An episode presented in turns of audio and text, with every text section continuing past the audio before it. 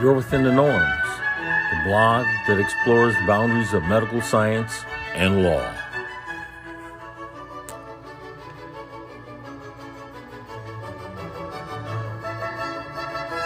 Reported by Norman J. Clement, RPH, DDS, Norman L. Clement, Pharm Tech, Malachi F. McCandle, Pharm D, Belinda Brown Parker, In the Spirit of Joseph Salvo, Esquire, Incorporated. T. Spirit of Rev. C.T. Vivian, Jelani Zimbabwe Clement, B.S., M.B.A., In the Spirit of the Han. Patrice Lumumba, In the Spirit of Erlen Clement, S.R., Walter F. Wrenn, III, M.D., Julie Killingworth, Leslie Pompey, M.D., Christopher Russo, M.D., Nancy Seafelt, Willie Gignard, B.S., Joseph Webster, M.D., M.B.A., Beverly C. Prince, M.D., Fax, Neil Arnand, M.D., Richard Call, M.D., Leroy Baylor, J.K. Joshi, M.D., M.B.A., Adrienne Edmondson, Esther Hyatt, Ph.D., Walter L. Smith, B.S., In the Spirit of Brom Fisher, Esquire, Michelle Alexander, M.D., Kudjo Wilding, B.S., Martin Njoku, B.S., R.P.H., In the Spirit of Deborah Lynn Shepard, Baris E. Muchett, Strategic Advisors. We are not powerless, and through our videos, writings, and photographs we will expose the abuses and tyranny, just as the video was recorded by the cell phone camera of young Darnella Frazier, bore witness to the murder of George Floyd. The blog You Are Within The Norms.com bears witness, and both allows the system to be held accountable. By Walter F. Wrenn, IV, M.D. Walter F. Wrenn, M.D. 3.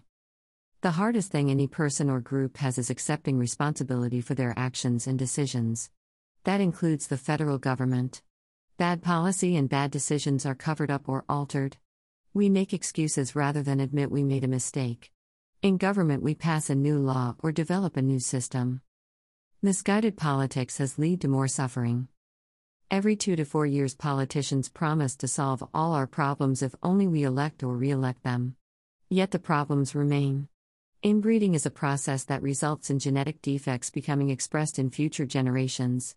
Re-electing politicians is a form of inbreeding. Senator Ed Markey, D. Mass. All the defects from Congress to Congress become expressed in future legislation. The driving force is job protection. This process is also present in our criminal justice system.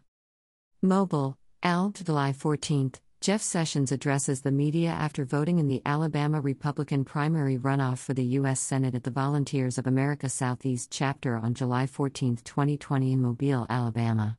Sessions is trying to reclaim his Senate seat as he battles former Auburn University coach Tommy Tuberville, who has the support of President Donald Trump.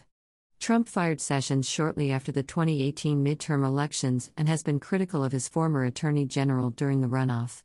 Photo by Michael DeMacher/Getty Images. Prisons need inmates, and unequal and unjust laws ensures a steady supply. After all, the individuals affected are the ones society deemed inferior: black, brown, and poor whites. Since laws are designed to protect the rich and powerful, this inequality is built into society. It's easy to see in that environment how the war on drugs concept was readily accepted by American society. Before the problem of addiction was studied or understood, individuals using heroin were dying. The cause of death was called drug overdose.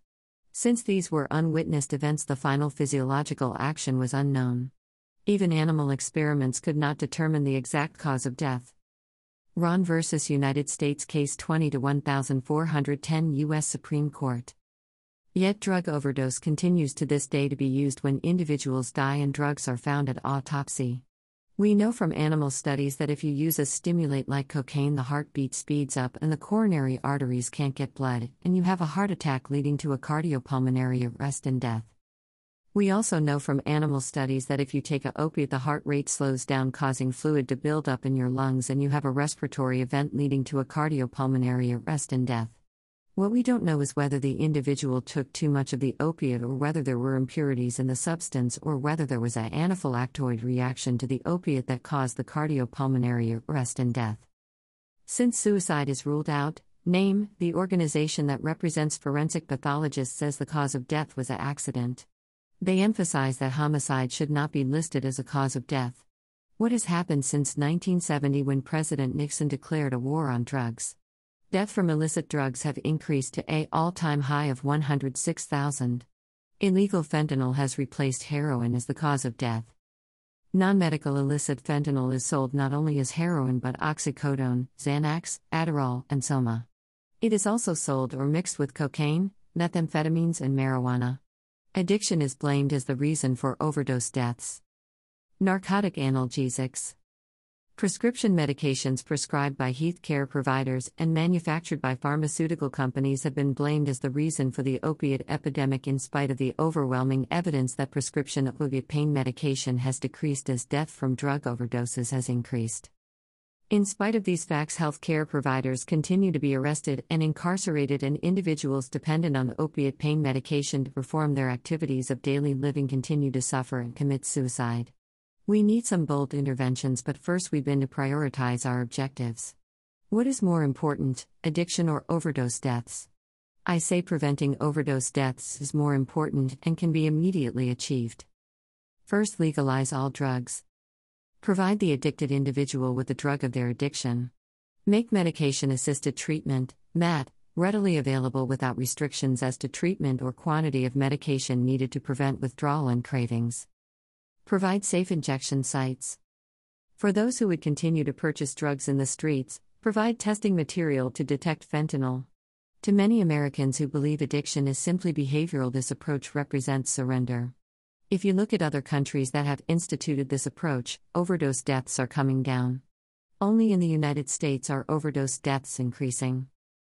Finally, decriminalize medicine and release these innocent health care providers who were incarcerated to cover up the government's failures in the war on drugs.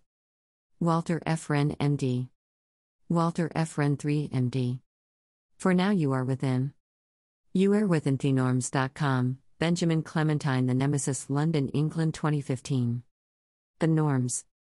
Reference. HHS Study, Helen Hansen, MD.